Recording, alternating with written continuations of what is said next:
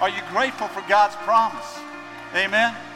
A great promise to each and every one of us that He's coming again. Now, I want to I want to read our scripture for you today because this is just alive in us, isn't it? This is the promise of God to us that the day is coming when He is going to step out and this world as we know it, a new order is going to begin in things. Are you looking forward to that day? Friends, either we're going to Him or He's coming for us. I don't care which one it is. I'm just, when He's ready, I'm ready. I want to be ready, don't you? Listen to what it says in Acts chapter 1. If you have your Bibles, you can look there with me. We're going to begin reading at verse 3.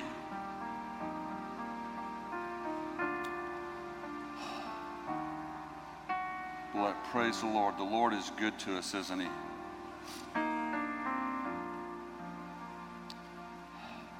After his suffering, he showed himself to these men and gave many convincing proofs he was alive. He appeared to them over a period of 40 days and spoke about the kingdom of God. On one occasion, while he was eating with them, he gave them, he gave them this command Do not leave Jerusalem, but wait for the gift of my Father, promise which you have heard and speak about. For John baptized with water, but in a few days you will be baptized with the Holy Spirit. So when they met together, they asked him, Lord, are you at this time going to restore the kingdom of Israel to Israel? He said to them, It is not for you to know the times or dates the Father has set by his own authority, but you will receive power when the Holy Spirit comes upon you. And you will be my witnesses in Jerusalem and all Judea and Samaria to the ends of the earth. After this, he was taken up before their very eyes, and a cloud hid him from their sight. They were looking up intently into the sky as he was going when suddenly two men dressed in white stood beside them. Men of Galilee, why do you stand looking here into the sky? Now, I've always thought that was a pretty obvious thing. The same Jesus who has been taken from you into heaven will come back in the same way you have seen him go into heaven. Father, we are looking forward to that day. Let the hope of your truth reign upon us today. Strengthen us and minister to us, we pray. In Jesus' name, let every heart be encouraged. In Jesus' name, amen. amen. In the scripture we read this morning, Luke, the writer of Acts is transitioning. He's finished one book, he sent it to Theophilus. He's finished one book about the life and the teaching and the death and the resurrection of Jesus. Uh, and now he's transitioning to his writing in the book of Acts that documents the spread and the establishment of the church. This first chapter and first couple of chapters are so important for us to understand after the resurrection, Jesus spent some time, about 40 days, with his followers on earth and uh, with some, frankly, who had not been followers while he was on earth. And he's teaching them again about his purpose to come to this earth to be our Redeemer, to pay the price for our sin, so that we have freedom when we come and stand before God, to stand before Him not on our own merit, but upon His. And about their call to the world the call of the church world, our call today, the purpose of the church, to go into the world and share this good news. He begins with Jesus telling them to wait in Jerusalem for power. And then Jesus ascends into heaven. Uh, two men in white robes show up, and you know, they say men, we believe angels, show up and ask them why they are looking in, into the sky, because he's going to come back in very in this very same way. Basically, he's telling them, "Why are you standing around? It's time to follow orders. Go do what, you, what he told you to do." The Bible that we read, it claims to be, listen, the Word of God. Uh, when we think about the Word of God, we think about God's Word to us that we can put our trust in, God's Word to us that gives us direction. It's a revelation of God to man so we can know what's right and wrong, so we can know how to relate to God. It supports that claim by the unity of doctrine that you find in this marvelous you know, 66 books of the Bible. by the wisdom of its moral teaching and by the lasting power. But the, the key difference between the Bible and any other religious book that's ever been written is its prophetic proclamations. Now, we can get confused about that. In the Bible, in the New Testament, we talk about the gift of prophecy, and the gift of prophecy just simply are inspired words of encouragement. I've had people come and say things to me over the years, sometimes when they knew God had told them to, to come to me, sometimes when they were just saying, Hey, I want to tell you this, and I knew God had told them to come to me. It was an encouraging word at a right moment that helped set my course, my life and my course in a right direction. And Paul tells us that he wishes all of us, we should all aspire for that gift to be a part of our lives, that we should pray for it and seek it. But the office of the prophet is something different. The office of the prophet, this, this prophet is one who proclaims the inspired word of God and foretells the events of God. Tells what's going to happen. What's going to happen. Prophecy is a, in the Bible, is a proclamation of events to come. We see it right here with these two angels who tell us about a day when, as Jesus ascended into heaven into the clouds, when he is going to come back to this earth. He says that day is going to come. The Bible is filled with these prophetic claims.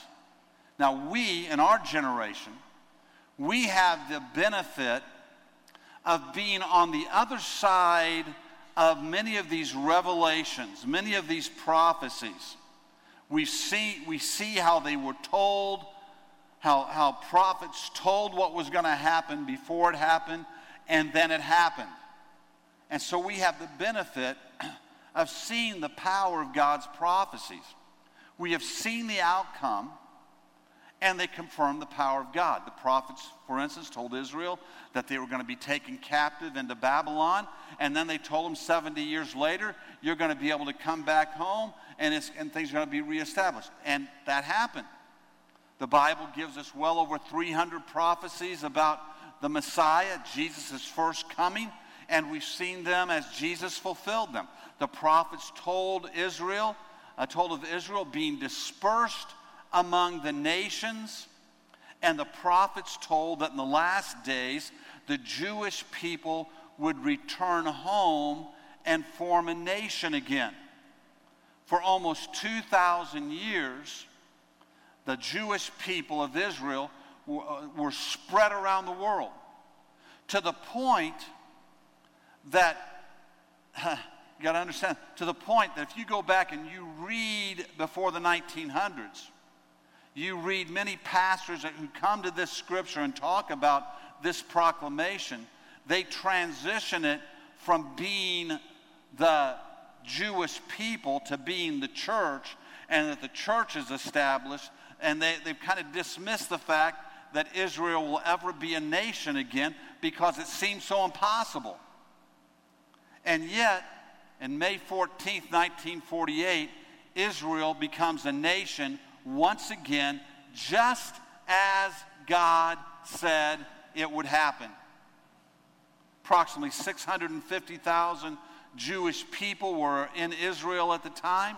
Now, in 2018, the Jewish population in Israel uh, is 6.5 million, 10 times as many as when they started. The Bible says God would restore Israel, not for their sake, but listen, He was going to restore Israel for His sake. So, the, so that His glory to the world would be, and so that the world would be without excuse. He was going to show His power. He's shown His power so that we are without excuse who see it that we look at this marvelous, unbelievable thing that has happened. That Israel, after almost 2,000 years, is once again a nation. And he says, the testimony of that miracle, of what I have done, that is so going to be so outstanding that the world will see it, and you have no excuse to not believe in, in, in who God is and his prophecies. a unique part of prophecy uh, we call eschatology. That is the study of end times. Uh, many of these prophecies, as Fanny and the choir sang today, the prophecies are being fulfilled all around us. We see them unfolding. The first of which, the establishment of Israel as a nation, is a part of end times prophecy. Now, we could spend a lot of time poring down through uh, all of those things. My father once one time spent an entire year on Sunday morning talking about end time events. But listen with me in Matthew chapter 24. We're just going to give a brief look at it today. In Matthew chapter 24, verse 3, this is Jesus. He says, as he, says, as he sat on the Mount of Olives, the disciples came to him pri- privately, saying, Tell us when these things will be, and what will be the sign of your coming and of the end of the age. And Jesus answered, answered them See that no one leads you astray. For many will come in my name, saying, I am the Christ, and they will lead many astray. And you will hear of wars and rumors of wars. See that you are not alarmed, for this must take place, but the end is not yet. For nation will rise against nation, and kingdom against kingdom. Now, this is, this is an important thing to think about you know, we, we want, to, want you to capture. He's not just repeating himself. When he's talking about kingdom against kingdom, he's talking about a way of seeing the world. He's talking about rules. He's talking about values. He's talking about principles of life of what is right and wrong. The kingdom of God. When we move into the kingdom of God, we begin to, if we're wise, we begin to live our life under the rules of the king of what Jesus laid down about how the kingdom of God works. And he says these kingdoms of how we are to live our lives are going to come into conflict. Is that happening today? Kingdom against kingdom. And there will be famines and earthquakes in various places, and these are but the beginning of the birth pains. Then they will deliver you up to tribulation and put you to death and you will be hated by all nations for my namesake. Do you understand that today there are more Christian martyrs, people in jail, people losing their life than in any other time in history around the world? We just happen to live in America where we are blessed. And many will fall away and betray one another and hate one another. And many false prophets will arise and lead many astray. This is why we need to know the word so carefully so we will not be led astray. And because lawlessness will be increased, the love of many will grow cold, but the one who endures will, to the end will be saved. What's he talking about when he's talking about lawlessness? He's not just talking about people speeding. He's not talking about people uh, cheating on their taxes or stealing things. He's talking about moral lawlessness. It's the very things where people, we hear in Matthew, in Matthew 7, where Jesus talks about people who called unto his name and did a lot of things in his name, and he says, Depart from me, ye workers of lawlessness. Because they have continued in moral depravity and they've continued ignoring the moral law, and they are lost. And he says lawlessness is go- will be increased.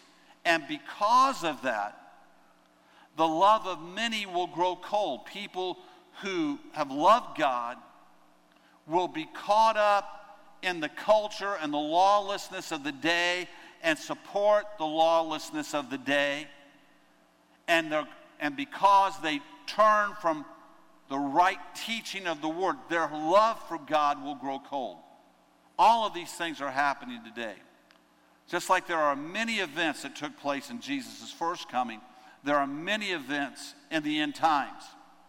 And the day, the end of the church age, seems to be closing in upon us right now as we look at it. The eyes of the world have shifted in, in my lifetime clearly to the Middle East. In October 1973, the Yom Kippur War started as a group of Arab nations attacked Israel. And Israel took ground in that war, won that battle, took ground in that war that's still being debated today. A few years later, the fall of the Soviet Union, the Great Cold War. In June of 1990, the official dismantling of the Iron Curtain took place. And listen, in August of 1990, Iraq invaded Kuwait, and again, eyes began to shift clearly to the Middle East. What's next? Well, Jesus says things can grow worse. And that eventually we'll see what is talked about uh, by Paul in 1 Thessalonians. In 1 Thessalonians chapter 4, verse 15, he says, For we declare to you by the word of God that we who are alive, who are left till the coming of the Lord, will not precede those who have fallen asleep.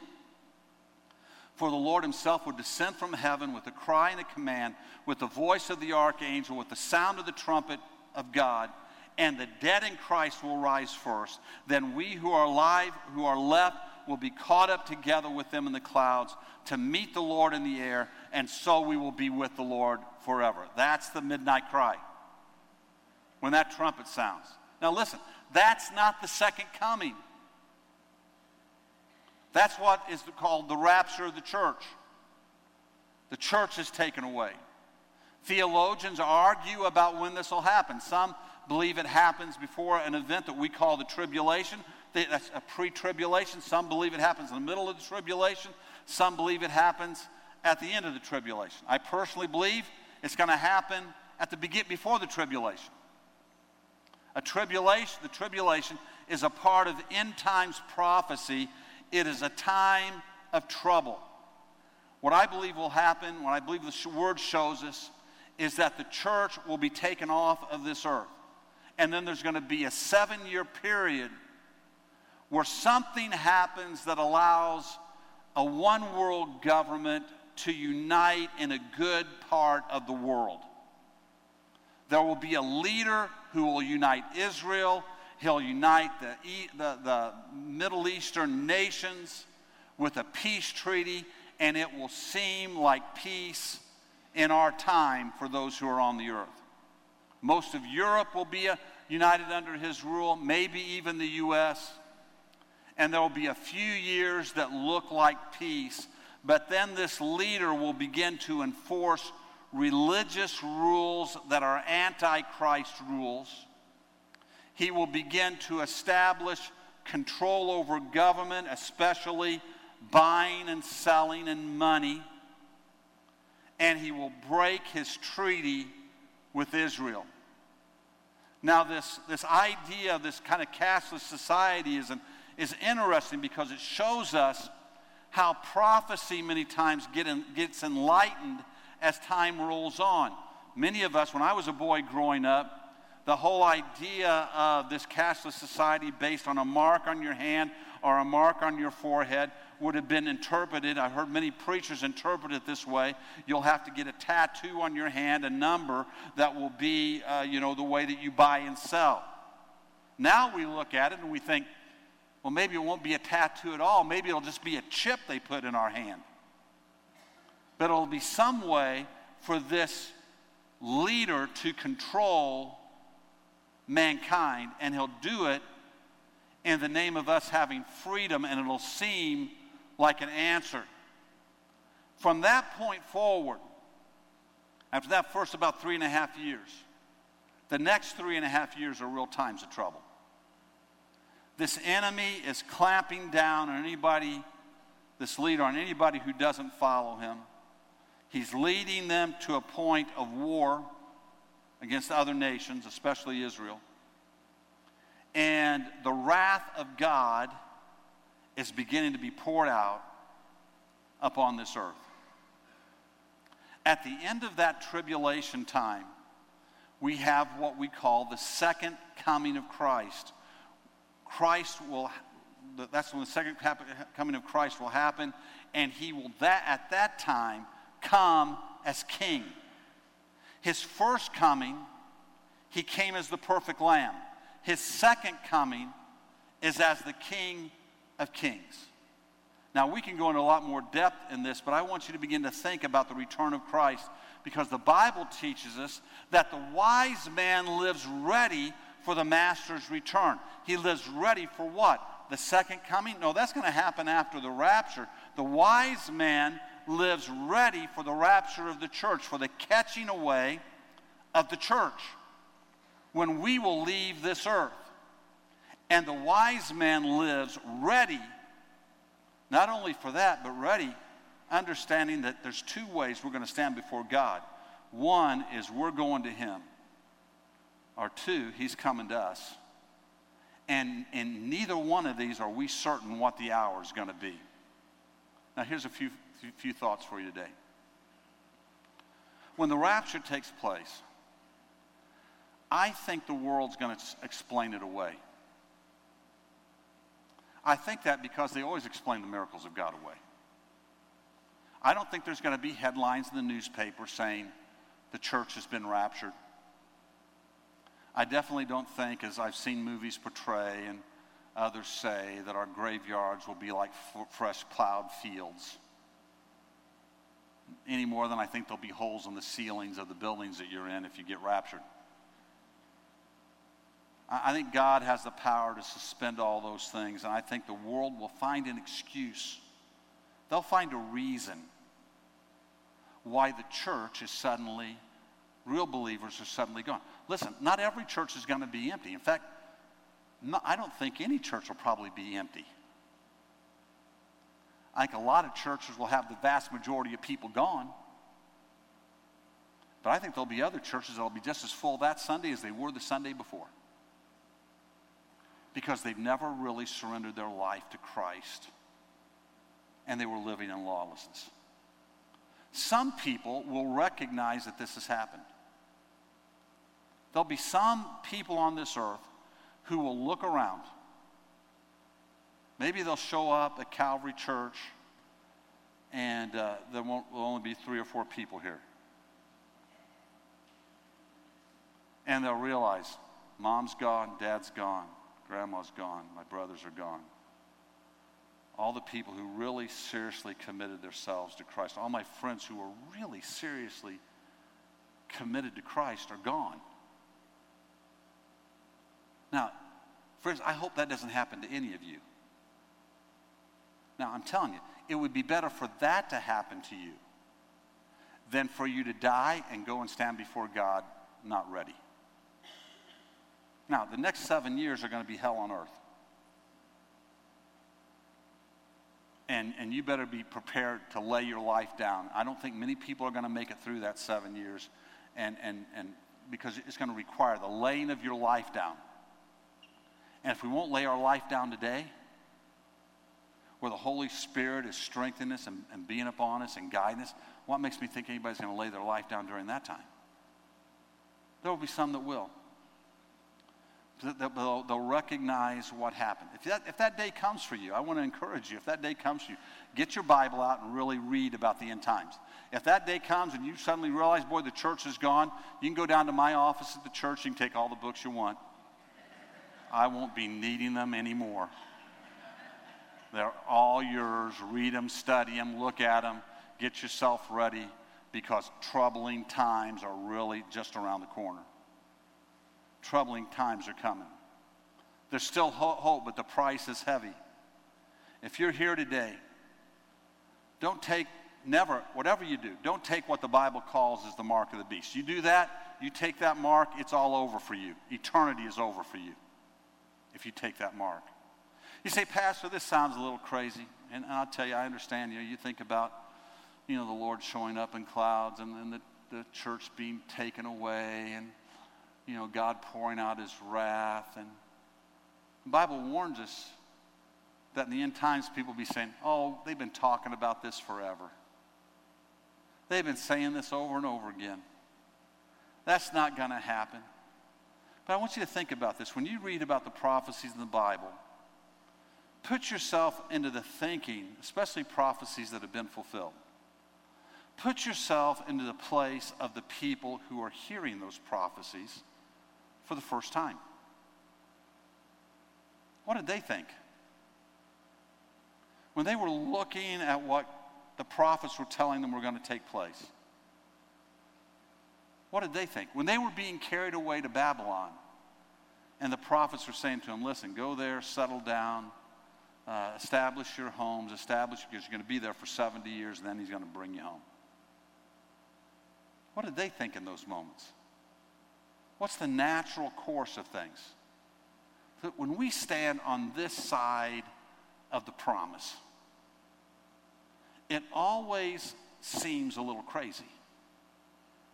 When you're at the banks of the Red Sea and Pharaoh's army is coming in behind you and you have no place to run, the promise that God is going to get you out of that fix seems a little crazy at the moment. When, when you're on this side of the fiery furnace and the king's about to throw you into it, on this side of the promise, it seems a little crazy. When you're standing outside the lion's den and they're about to throw you down into it, the promise and the power of God seems a little, you seem a little overwhelmed. When you're faced with an overwhelming army, the promise of God seems a little out there. When you're being dragged off to Babylon, it seems a little out there. When you're standing with Jesus, holding a few loaves and a few fishes, and he looks at you and says, Okay, we're going to feed the multitude with this. Seems a little crazy at that moment, doesn't it? When you're watching the hope of your life die on the cross, the promises of Jesus seem a little bit crazy. And when you're standing outside the tomb for the first time and you're leaving, the hope that he's going to come out of it seems a little out there. And, friend, a hundred years ago, if you and I had been alive and we'd been looking at the promise of God that He's going to bring Israel back and make them a nation again, you'd think, that's a little crazy. But God's word is God's word. He's given it to us to reveal to us that He keeps it. What He says is going to happen is going to happen. It's been proven time and time again. And the fear and the worry is that we will excuse it all away and ignore what He says is going to happen. In Matthew chapter 24, it says this But concerning that day and hour, no one knows, not even the angels of heaven, nor the Son, but only the Father. For as were the days of Noah, so will be the coming of the Son of Man. For in those days before the flood, they were eating and drinking, marrying and giving in marriage, until the day when Noah entered the ark and they were unaware until the flood came and swept them all away. So they will be, so will be the coming of the Son of Man. Then two men will be in the field, one will be taken and one left. Two women will be grinding at the mill, one will be taken and one left. Therefore, stay awake, for you do not know what day your Lord is coming. Let's stand together today.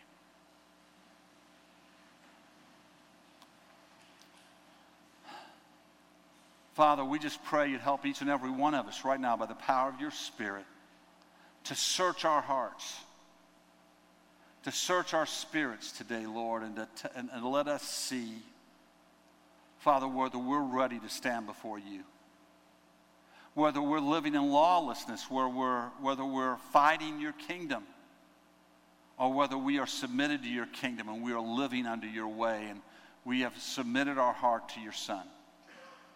Father, these are not things for us to fear, these are things for us to rejoice in. That this world and its order is someday going to be put behind us, and the pain and the suffering, the heartache, the brokenness, the sickness of this society is going to be healed by the power of your Spirit. That you're going to come and begin a work but Lord, before that day, your second coming comes, we know there's going to be some really troubling days. And Lord, we'd just soon be with you when those are going on. Father, we know. We know. We're either going to you or you're coming for us. And the only hope for us in that hour is that we put our faith in your Son, Jesus, to be our Savior. We put our trust in your Son, Jesus, to be our Lord. So speak to us today and guide us today, we pray, in Jesus' name. Amen and amen. As every head's bowed, every eye closed. Just say, Pastor, I'm not sure I'm ready to stand before God in that hour. If He came today, I, am not sure i I'd be ready. I'm not sure I would go. But I want to be before I leave this place. Friends, we want to give you that chance right now, just very simply, very simple thing. Jesus has done all the work. All you've got to do is receive him in, him in your life. You say, Pastor, I want to make sure my heart's ready to be stand before God. Just raise your hand right now and say, Pastor, pray for me. God bless you. I see that hand. Others today, you'll raise your hand and say, Pray for me. I see that hand. God bless you. Anyone else today? You'll raise your hand and say, Pray for me. Pray for me. God bless you. God bless you. God bless you. Anyone else today? Oh, don't miss the opportunity, friends. Don't be asleep during this. Be awake. Anyone else?